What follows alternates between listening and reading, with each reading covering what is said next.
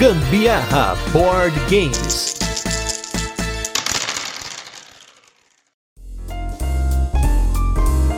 Assim como eu, estava sentindo falta de um joguinho um pouquinho mais pesado, hoje é dia de um daqueles que o tema me apetece muito. Eu sou Gustavo Lopes. E eu sou a Carol Guzmão e esse é mais um episódio do Gambiarra Board Games. E no episódio de hoje a gente vai falar sobre o jogo Lacrimosa. Vamos então fazer aquele resuminho de como o jogo funciona, depois tem curiosidades, por fim a nossa experiência com ele, mas não sem antes o nosso primeiro bloco de destaques da semana e o nosso review retrô falando sobre o que aconteceu com os jogos jogos que a gente já falou por aqui. E queria agradecer a ele, que além de ser o cara que mais sugere temas e também grava comigo, também agora é nosso apoiador. Um forte abraço aí para o Anderson Butileiro, hashtag vem pra mesa Rio 1808 2023. E se você não apoia o Gambiar Board Games, não deixe de apoiar para participar desse podcast. Agora, nos destaques da semana, temos três jogos que nós jogamos com uma galera aqui, né? Porque a gente já falou de alguns deles que nós jogamos recentemente em outros episódios, então não vou repetir o destaque só porque mudou as pessoas, mas vamos começar aí pelo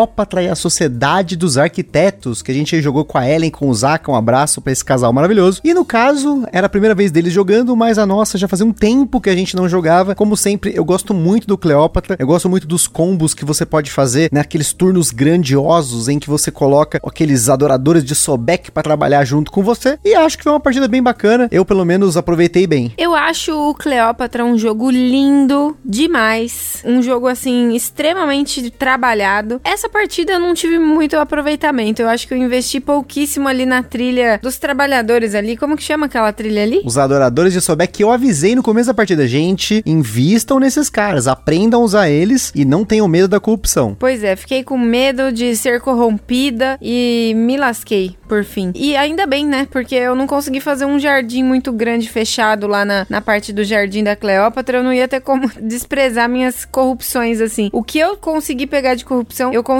colocar ali, ainda ficou umas duas sobrando. Foi pouco perto do que eu poderia ter conquistado ali de corrupções, mas realmente faz muita falta fazer trabalhar mais com esses adoradores aí. E fica a dica, se você não ouviu o nosso episódio sobre o Cleópatra, não deixe de ouvir aí, porque a gente comentou um pouquinho sobre isso e muito mais. O segundo jogo, ele vai ser o episódio da semana que vem, mas ele merece estar mais uma vez aqui no destaque, que é o jogo Marrakech. Nós recebemos uma cópia da Conclave e já estamos espalhando a palavra do Marrakech eu joguei em três pessoas, a Carol jogou comigo numa partida de quatro pessoas. Só falta a gente jogar em duas pessoas. A gente só não vai conseguir jogar hoje porque a gravação está sendo feita tarde demais, mas era pra gente ter jogado hoje. Temos que nos programar melhor aqui, mas Marrakech, para quem não conhece, é o jogo de colocar tapetinhos no mercado de tapetes de Marrakech e tem muita maldade nesse jogo porque você quer colocar o tapetinho em cima do do amiguinho para tampar o dele, mas também porque você quer que ele pise no seu tapete para você tirar dinheiro dele. E aí, ele é um jogo que tem roll and move, a mecânica de rolar e mover, mas que é excelente porque ele te dá várias opções de escolha, não é apenas rolar, mover e fazer a mesma coisa toda hora. Não, eu tô deslumbrada com esse jogo, galera, sério. Eu falo depois no próximo episódio. Então a Carol não quis dar muito destaque, mas eu dei o destaque que ele mereceu aqui. Mas é porque eu também joguei mais que ela essa semana aqui. E o outro jogo, esse é um jogo que a gente não conhecia. Jogamos aí com o nosso apoiador Stone e Nivas, que é o jogo Dungeon Drop. Um jogo que eu não conhecia nada, nada, nada sobre ele. Eu, eu cheguei a ver alguma coisa sobre ele aí, que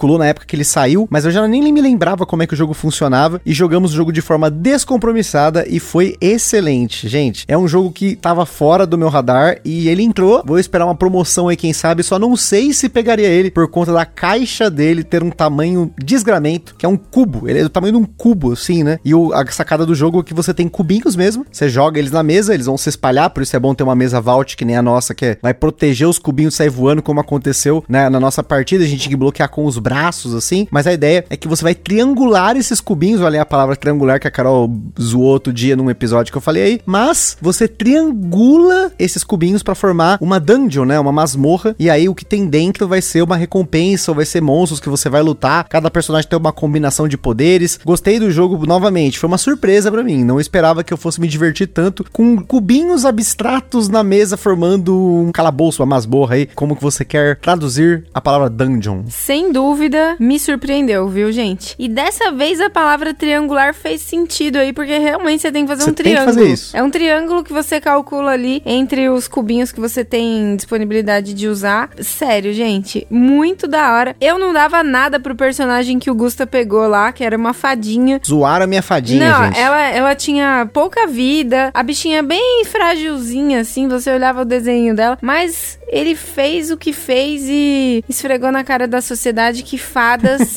existem. Não tenha preconceito com fadas, gente. Sininho também é poder. Eu acredito em fadas agora.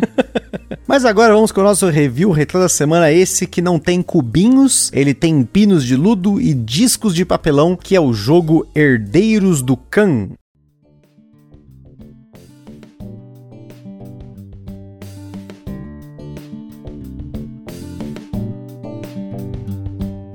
Herdeiros do Khan foi nosso episódio número 124. Se você não ouviu, volte aí. Inclusive, não deixa de consultar aqui na descrição o nosso índice de playlists para você localizar melhor esse episódio. Ele é um jogo do Lucas Ribeiro e do Rodrigo Rego, um jogo sensacional que foi publicado pela Estrela, apesar de ter componentes ruins. A gente não tem como deixar de comentar isso sempre. É uma insistência nisso porque eu já vejo gente pimpando esse jogo, melhorando seus componentes, comprando novos componentes para dar um destaque para o quanto esse jogo merece. Ele entrou no meu top 50, então esse é um spoiler se você não ouviu meu top 50, mas ele é um jogo em que duas a cinco pessoas vão competir num tabuleiro que representa lá a área em que o Gengis Khan conquistava na época que ele estava vivo, e você está tentando ser o sucessor do Gengis Khan, e para isso você vai ter que fazer entregas, vai ter uma porradaria na cidade, você vai ter que colocar yurts, né, que são as barraquinhas, né, os seus postos avançados por vários lugares aí da Ásia e tudo mais. Foi um jogo que a gente jogou em vários lugares diferentes, levamos ele pra praia, né, porque como a caixa, né, aquela caixa da estrela de papelão enrugado, a gente colocou no porta-mala, desceu pra praia tranquilo, sem problemas, não precisou amarrar o jogo no cinto de segurança e jogamos bastante ele. Não jogamos depois do cast, mas a minha opinião é que eu quero jogá-lo mais. Eu só não estou tendo oportunidade de jogá-lo. Quero jogar inclusive com mais pessoas, né? Trazer esse jogo pra galera, porque ele é um dos jogos da Estrela Premium, assim como o Mixtapes, o Bravo, Front Total, são bons jogos que infelizmente a comunidade não abraçou tanto por conta da qualidade dos componentes. No caso, o Herdeiros do Campo foi o primeiro jogo, assim, que eu tive contato com a estrela depois de tanto tempo, né? Da época da infância, assim. E, tipo, tendo tido contato com outros jogos de tabuleiro modernos, me fez, assim, levar um sustinho mesmo quando eu vi a qualidade de componentes dele. Mas é o que a gente fala, inclusive, lá no cast. É compreensível quando se quer colocar os jogos modernos pra contato com outras pessoas que não são inseridas no meio do hobby, né? Eu acho que fez muito sentido quando eu consegui abrir a mente e expandir pra esse tipo de abstração. Sim, e outra coisa, né? Esse foi um jogo que durante esse meio tempo teve promoções que ele tá sendo vendido a 50 reais. Gente, 50 reais é o preço padrão dos jogos Pocket da Paper Games. Você tá comprando um euro de leve pra médio de duas a cinco pessoas com pick-up and delivery, né? Que é aquele pegar e entregar. Um jogo com design que levou anos pra ser feito. Então eu acho que vale a pena sim, se você conseguir tirar esse preconceito com o componente. E se você gostou do jogo, você tem como comprar componentes na Ludeca, na Acessórios BG. Você tem como fazer do jeito que você quiser. Hoje a gente tem muita opção. A gente teve essa semana o episódio sobre hobbies dentro do hobby, que a gente comentou inclusive sobre o Herdeiros do Khan. Então, se você quiser pimpar o seu jogo, né? Se quiser melhorar a qualidade dos componentes dele, você consegue. Você vai pagar aí 50 reais no jogo, que você pague 150 para melhorar os componentes. Já tá valendo muito a pena pelo design do jogo ser excelente. E agora, falando de um jogo que tem uma produção absurdamente excelente, em contraste ao Herdeiros do Khan, vamos falar agora do Lacrimosa. Lacrimosa? Lacrimosa? Você escolhe como você quiser falar, também não sei.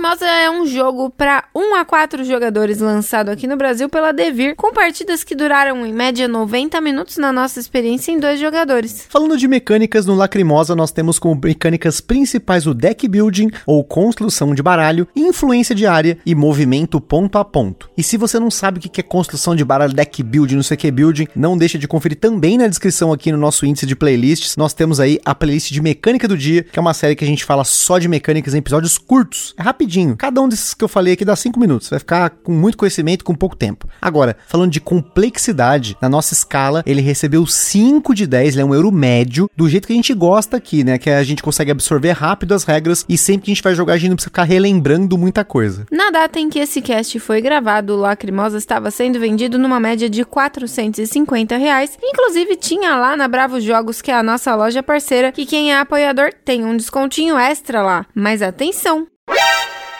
O Ministério do Gambiarra Board Games adverte: os jogos de tabuleiro, como qualquer hobby, podem acender uma vontade compulsiva de sair comprando tudo. Porém, recomendamos que você não compre por impulso. Sempre procure a opinião de outros criadores de conteúdo, gameplays, formas de alugar ou, caso disponível, jogar o jogo de forma digital antes de tomar sua decisão.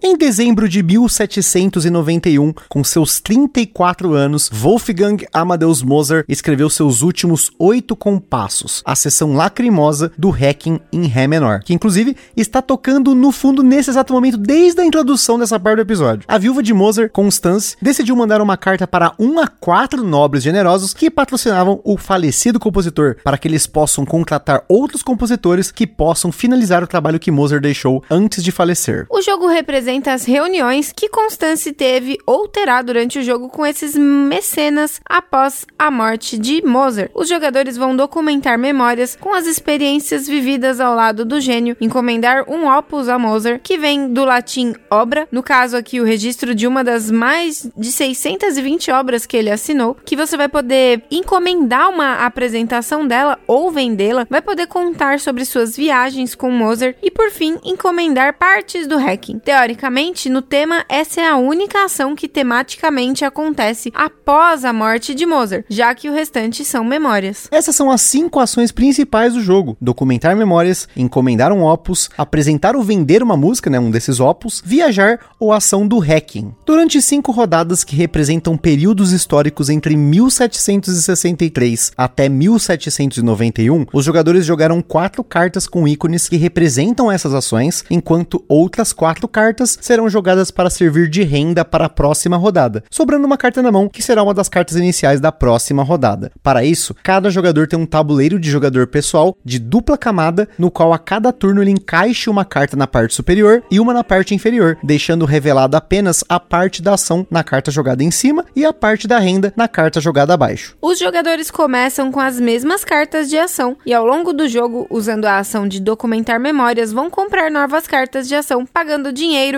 e pontos de narrativa, que são recursos do jogo, e descartando uma carta no lugar. Essas cartas estão em um mercado que da esquerda para a direita tem custos mais caros a mais baratos, e conforme as cartas são compradas, antes de entrar novas cartas, as antigas vão deslizando para a direita, ficando então mais baratas. Junto com as cartas de memória, que são as cartas de ação, nós temos as cartas de opus, que você pode encomendar. Essas cartas têm um custo de ducados, né, que é o dinheiro, e pontos de talento de Mozart, além do custo do tabuleiro, e elas, além além de darem pontos, elas são usadas na ação de apresentar ou vender uma música. Se você só apresentar uma música, você ganha um bônus, você paga pontos de talento do Mozart para ganhar dinheiro pela apresentação, girando a carta a 90 graus para sinalizar que você já usou essa carta nessa rodada. Agora, se você vender o registro daquela obra, você ganha pontos e aumenta sua renda. Porém, a carta é removida de jogo. Para falar das suas viagens com Mozart, tem uma seção do tabuleiro imensa representando parte da Europa. Mozart visitou teatros, mosteiros, cidades, colegas e até performou diante da nobreza e da elite. Essa ação, você paga dinheiro para viajar entre trechos da Europa e onde você decidir parar, você paga pontos de viagem para pegar uma peça de cidade, que são peças que te dão recompensas das mais variadas, ou pode ser uma peça da corte real, que tem um objetivo de fim de jogo. Por fim, no presente da história do jogo, dois entre quatro compositores selecionados disputarão para finalizar cada uma das cinco sessões do hacking. Para para isso, você vai usar a ação de hacking para financiar uma parte do hacking e preencher aquele trecho de acordo com a partitura da partida, que pode mudar dependendo da carta sorteada no setup para modificar a partitura. Existem mais detalhes no jogo, como algumas ações livres que você pode fazer e as manutenções entre rodadas, mas o importante dentro do tema aqui é que com essas cinco ações você está melhorando o seu tabuleiro de jogador para ter mais recursos e bônus nas rodadas futuras, além de disputar por pontos. As cartas de Opus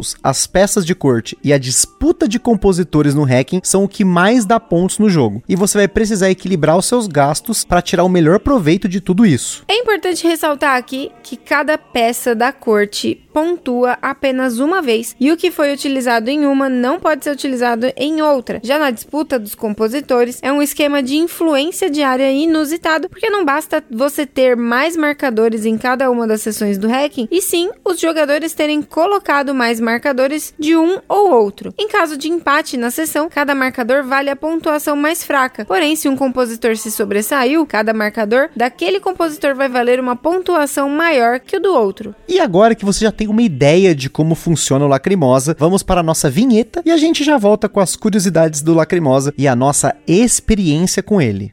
Este programa é um oferecimento dos nossos apoiadores do Catarse. Se você ainda não apoia o Gambiarra Board Games, não deixe de apoiar para contribuir com a produção deste podcast, participar na escolha dos temas e dos jogos, concorrer a sorteios e vouchers nas lojas parceiras, desconto para comprar seus jogos na Bravo Jogos e acesso a conteúdos exclusivos, como o podcast secreto do grupo do WhatsApp do Gambiarra. Além disso, o Gambiarra Board Games tem o apoio da Acessórios BG, os melhores acessórios para jogos de tabuleiro do Brasil. www.acessoriosbg.com.br Bravos Jogos, a sua loja de jogos de tabuleiro modernos. www.bravojogos.com.br Utilize na sua compra o cupom Gambiar na Bravo e apoie o Gambiar sem gastar nenhum centavo adicional. Aroma de Madeira. Jogos clássicos, acessórios em madeira e serviços de personalização. Utilize o cupom Aroma de Gambiarra para ganhar um desconto em www.aromademadeira.com.br. E também os parceiros Board Game São Paulo, o maior evento mensal de jogos de tabuleiro no Brasil, todo último sábado do mês, na loja Omniverse, no bairro do Brooklyn, em São Paulo, capital. E Board and Burgers, as melhores análises de jogos de tabuleiro e lives toda sexta-feira, com a participação quase que semanal do Gambiarra Board Games. Também não se esqueça de seguir a gente lá no nosso Instagram, que é o arroba gambiarraboardgames, para ver mais conteúdos e interagir com a gente. E se você curte o nosso conteúdo, compartilha com a galera. E não deixa também de avaliar a gente no Spotify, no iTunes aí, porque a gente tá cada vez mais subindo nos rankings, hein, gente? Essas primeiras semanas de janeiro tivemos muito alto em ambos os rankings, então não deixe de avaliar a gente e ouvir por essas plataformas para que outras pessoas possam conhecer a gente também prestigiar a gente.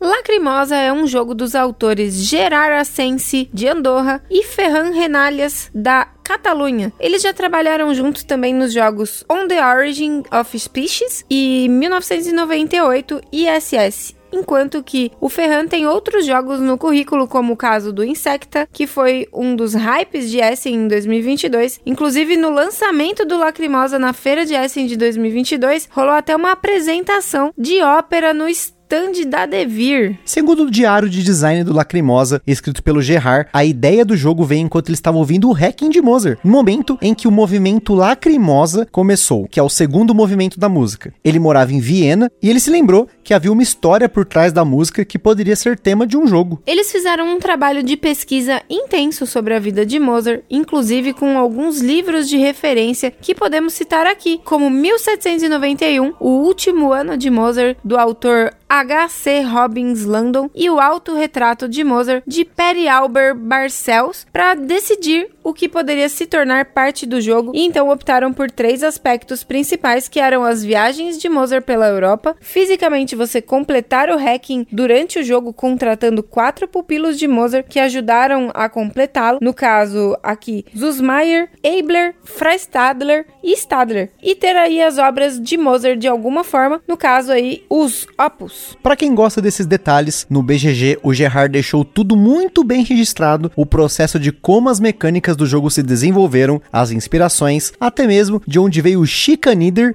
que é o modo solo do jogo, ou a referência da Marie Anne Mozart, que está ilustrada nos opus iniciais, né, nas cartas de opus iniciais, que é a irmã do Mozart, que ela era compositora, mas teve a carreira ignorada porque ela era mulher. Tem outras coisas que aconteceram ao longo dessa jornada aí do Gerard, então fica aqui a leitura recomendada, caso você queira conhecer um pouquinho mais sobre os bastidores do Lacrimosa. Como o jogo foi lançado entre o final de 2022 e começo agora de 2023, 2023, ainda não tem nada de expansões e promos, mas tem como a gente falar aí sobre sleeves. A gente não eslivou a nossa cópia, mas muitos dos nossos apoiadores tentaram eslivar sem sucesso, porque as cartas estavam enroscando na hora de encaixar no tabuleiro de jogador, exceto pelo Arthur Patete, que segundo ele, os sleeves da Redbox entraram perfeitamente tanto na parte de cima quanto na parte de baixo, que é onde geralmente enrosca. No total são 131 cartas tamanho padrão USA, que é 56 por 87 milímetros. Agora falando das nossas experiências aqui com o Lacrimosa, primeiro lugar, gente, mais uma vez a Devir me surpreendeu com um jogo muito bem fluido, tudo muito encaixado, né?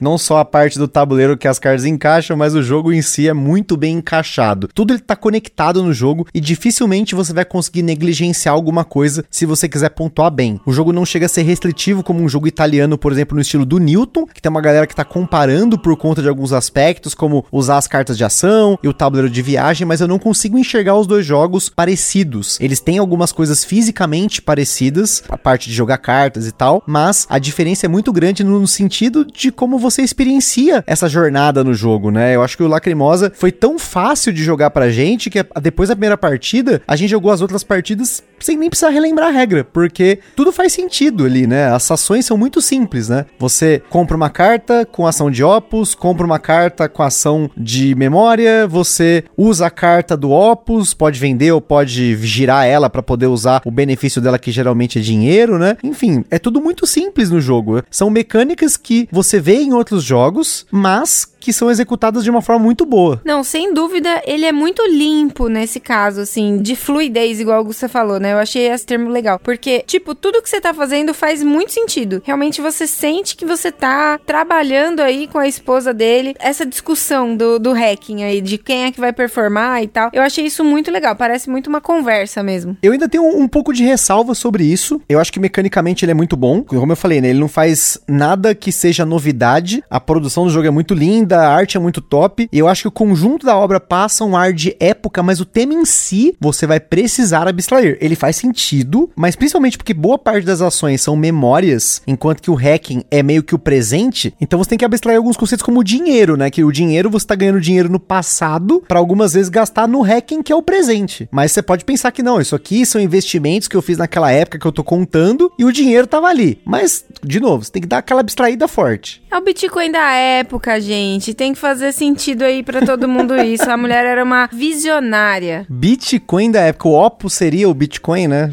Ou dinheiro, não sei. Acho que mais tá mais aqui pro no caso do Opus que quem investiu nesses Opus aí, não sei, ganhou dinheiro, pra falar a verdade. Mas enfim, falando ainda um pouco sobre a parte mecânica do jogo, falando das peças de cor especificamente, essas peças elas são fundamentais, mas você tem que saber combar elas, inclusive como você usar as do oponente contra ele, porque tem algumas que são bem restritivas, que um passo em falso é ponto que ele não vai ganhar e é uma ação que ele vai ter desperdiçado. Afinal, no jogo são somente 20 oportunidades de ação, né? No caso, você vai ter 5 rodadas, 4 oportunidades cada uma, e essas 20 oportunidades porque algumas podem ser duplas, né? Você tem algumas cartas de ação, dessas que você compra de memória, que elas têm duas ações diferentes na mesma carta, às vezes duas iguais. E você ainda tem peças, né, dos compositores que te permitem fazer ações bônus, né? Então você vai construir o seu motorzinho de jogo. A primeira rodada aí você vai ter pouca coisa, mas você já começa a comprar memória, você já começa a ver o jogo girar. Eu já falei aqui no podcast algumas vezes que eu gosto muito de jogos que eles dão essa sensação de que você tá melhorando a cada rodada, né? Eu comentei isso no Oak também, mas no caso do Lacrimosa eu senti mais, eu, eu senti cada vez que eu trocava as cartas, eu pegava uns bônus muito absurdos e a renda também aumentava, e aí eu colocava o compositor e aumentava o que eu podia ganhar de recurso também no final da renda, e eu queria aumentar a renda. Então eu gosto muito disso. É o tipo de jogo que me agrada muito, em que você tem uma construção física do que você tá fazendo, você vai encaixando pecinha, você vai aumentando, né, o seu tabuleiro, mas ao mesmo tempo que você faz no jogo melhora de rodada para rodada, não é linear. É, mas ainda assim, eu acho que é bem importante a gente ter uma consciência aí de planejamento, porque tem que subir ali moderadamente na sua renda para você conseguir conquistar um pouquinho mais de uma rodada para outra. Faz muito sentido, por exemplo, pelo menos eu percebi isso, que me ajudou a, a começar o jogo melhor. Assim que começa o jogo, já vender o o Opus ali, que tem a, a irmã dele, né? Aquela cartinha que a gente já inicia, porque aí você já gera uma rendinha ali extra para começar a próxima rodada. Eu acho também que é bem importante você, na hora de você escolher as suas cartas, você ter muita consciência de qual vai ser as ações planejadas para sua próxima rodada, porque você consegue então planejar quais são as cartas de renda que você vai querer deixar na parte de baixo do seu tabuleiro pessoal, né? Porque se, se você não tem todo esse planejamento, você não consegue concluir nada depois, né? E tem que pensar que carta descartar, né? Isso é tão importante quanto, né? Quando você compra uma carta de memória, carta de ação, você tem que descartar do jogo uma carta que você já tem. Eu geralmente tinha dificuldade em avaliar se eu mantenho uma carta igual, né? Ou seja, sei lá, eu tenho a ação do hacking. Eu compro uma carta de ação do hacking mais forte, ou se eu descartava uma outra ação, tipo uma ação de performar o Opus lá, que nem sempre eu usava, nem toda partida eu usei. Será que não valeria a pena ter descartado ela para pegar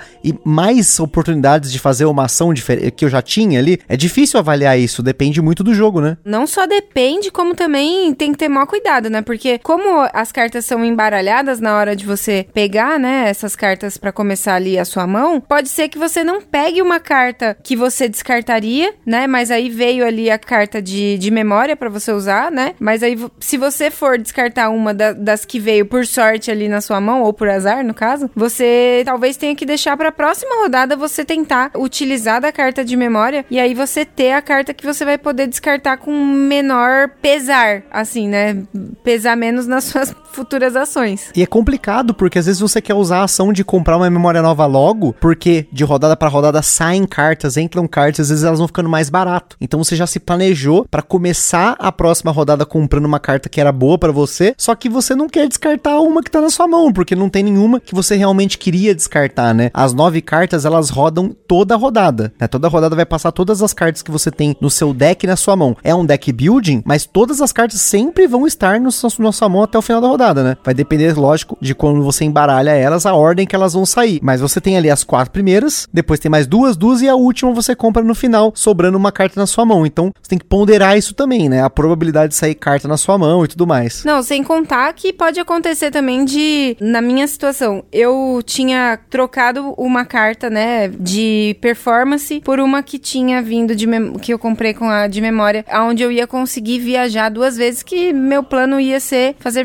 viagens, né? E aí calhou de que apareceu uma viagem para eu comprar ali no tabuleiro que tinha muito a ver com as performances que eu já tinha feito. E aí, tipo, ia combar super bem. Só que aí eu só tinha uma carta de performance sobrando agora na minha mão. E isso me enrolou muito para eu conseguir fazer a pontuação que eu gostaria de fazer quando eu comprei a, a, a viagem do, do Mozart, né? Então tem que combar, gente. Tem que ficar esperto com esses combos e também ficar esperto quando bloquear o oponente, né? Teve uma partida que eu, assim, eu ia ganhar da mesma forma, mas eu ia ganhar com uma diferença menor se a Carol tivesse prestado atenção que eu tava com uma peça de corte, né? Dessas que a Carol falou que você viaja para comprar aí no, na, na, durante a viagem, né? Que faltava apenas um ícone do hacking para poder pontuar por ela. E só tinha um ícone no tabuleiro. E aí a Carol teve a oportunidade de tampar esse ícone com uma ação e ela não fez. Porque assim, sempre que você coloca os seus marcadores da sua cor, quando você faz o hacking, né? Você compõe uma das partes do hacking contratando um dos dois compositores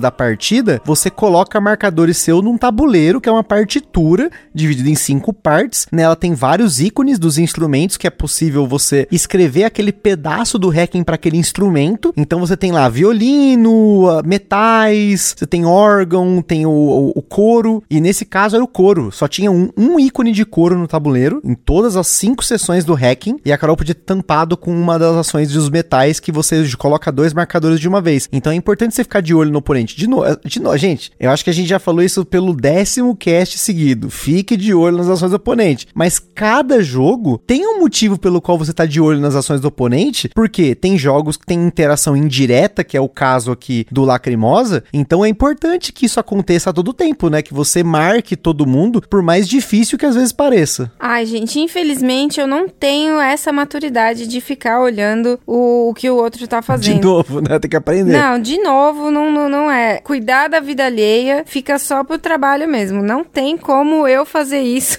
no- na mesa de tabuleiro, não. E assim, gente, uma coisa muito temática que eu recomendo que vocês façam é jogar ouvindo o hacking do Mozart. Assim como vocês estão aqui nesse episódio, eu propositalmente coloquei a trilha um pouquinho mais alta pra ela ficar um pouco mais evidente, apesar de que tem trechos cantados, às vezes atrapalha, né? Então eu tentei colocar aqui da melhor forma possível, né? Mas falando da experiência do jogo em si, a minha experiência com o Lacrimosa foi a mesma que eu tive com o Bitoco e o Red Cathedral, que são dois jogos que eram de nomes desconhecidos, produções incríveis, a produção física dos jogos componentes, arte estupenda de todos esses jogos e boas mecânicas, que são fáceis de relembrar, principalmente porque as regras, depois que você aprendeu uma vez, é, é curioso como elas voltam muito fácil, né? Mesmo o Bitoco, que era mais complexo do que o Lacrimosa e o Red Cathedral, né? Mas ainda assim ele, ele voltava muito fácil porque parece que as coisas estavam tudo muito bem amarradas. A minha impressão é que os jogos originais da Devir, porque esse, esse jogo é mais um jogo que ele é dos estúdios da Devir, lá da Devir Ibéria, né? Esses jogos que eles estão lançando que são in-house, que a gente chama. Não é a Devir licenciando um jogo de outra editora, como por exemplo o Arnak. O Arnak é um jogo da CGE, a Czech Games Edition, que a Devir trouxe para na Devir Ibéria, Devir Brasil. Esses jogos que a gente tá falando aqui são produções originais da Devir e todas elas têm me surpreendido muito. Então, assim, sempre que a Devir anunciar um jogo novo nesse estilo, é bem provável que eu já eh, venha entrar no hype. No caso do Lacrimosa, eu estava no hype por conta do tema. Eu acho que faltam mais jogos com temas de música, né? Com, não que você use música no jogo, mas que falem sobre música. Seja a história da música, seja sobre gravar um disco ou fazer uma turnê pelo mundo. Tem jogos nesse tema sim, mas eu acho que ele merecia mais destaque em jogos euro mais pesados assim, porque você consegue trabalhar aspectos que num jogo mais leve você não conseguiria colocar, como é o caso do Lacrimosa, a gente conseguiu aí trabalhar dentro do mesmo jogo a parte das viagens do Mozart, as partituras, trazer conhecimento dos opus, então cada carta de opus você tem lá o conhecimento bacana, então ele pode atrair inclusive pessoas que não estão acostumadas a jogar jogos um pouco mais pesados, justamente porque ele vai brilhar o olho, vai ver aquela arte maravilhosa lá do- falando do Mozart, aquela partitura bonita, né, no tabuleiro, fala, poxa, que legal. Pra quem conhece música clássica, então, nossa senhora, meu Deus. É um prato cheio, né? Sem dúvida. E eu acho que isso que você falou de ter tido aquela experiência de facilidade de, de compreensão do jogo entre uma partida e outra, é porque realmente faz tudo muito sentido, né? Então, assim como o Bitoco, né? O Red Cathedral também, tudo faz muito sentido, é tudo conectado, tudo interligado ali. E não tem muitas exceções, né? Não, então, e é isso que é bom, né? Porque se tem aquele, mas se você fizer isso, aí você tem que estar sempre com o manual na mão. Eu acho que depois que a gente aprendeu o Lacrimosa, não precisamos pegar o manual mais nenhuma vez, né? A gente não precisa olhar nenhum ícone. Todos os ícones do jogo são sempre os mesmos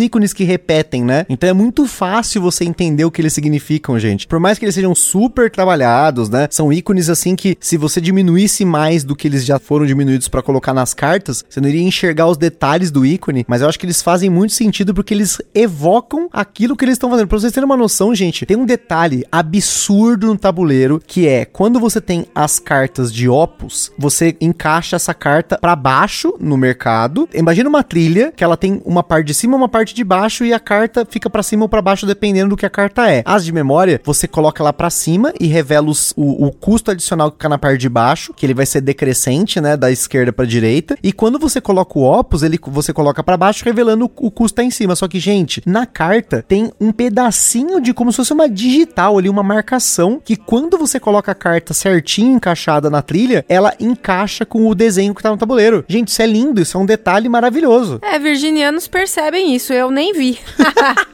Gente, isso, quando- e é engraçado que quando mexi a trilha, eu fazia questão de encaixar, né, aquele detalhezinho. É minúsculo, gente. Eu vou te falar que é menor que meio centímetro esse, esse detalhe, mas ele encaixa perfeitamente. Isso é muito legal, gente. Não, mas eu tenho aqui duas coisas que eu preciso dizer. A primeira é: estou muito feliz porque fui no show dos Backstreet Boys. Tem tudo a ver Falando com música. música, né? Precisava dizer pra você, dia 28 de janeiro, foi um show maravilhoso dos Backstreet Boys, onde cantamos parabéns, feliz aniversário para o Nick. Foi incrível. Eu precisava gente, eu dizer. não aguento mais ouvir Backstreet Boys, gente. Só queria dizer isso. Não, eu precisava falar porque podcast não deixa de ser marcação do tempo que estamos vivendo. Então eu precisava dizer isso aqui pra posteridade, né? Show maravilhoso, recomendo. Quando eles vierem daqui a 10 anos de novo, irei assistir eles lá com 60 anos cada um e não tem problema, porque seguirão lindos maravilhosos. A segunda e última coisa que eu tinha a dizer aqui é que quem fez o desenho da capa do Lacrimosa, não lembro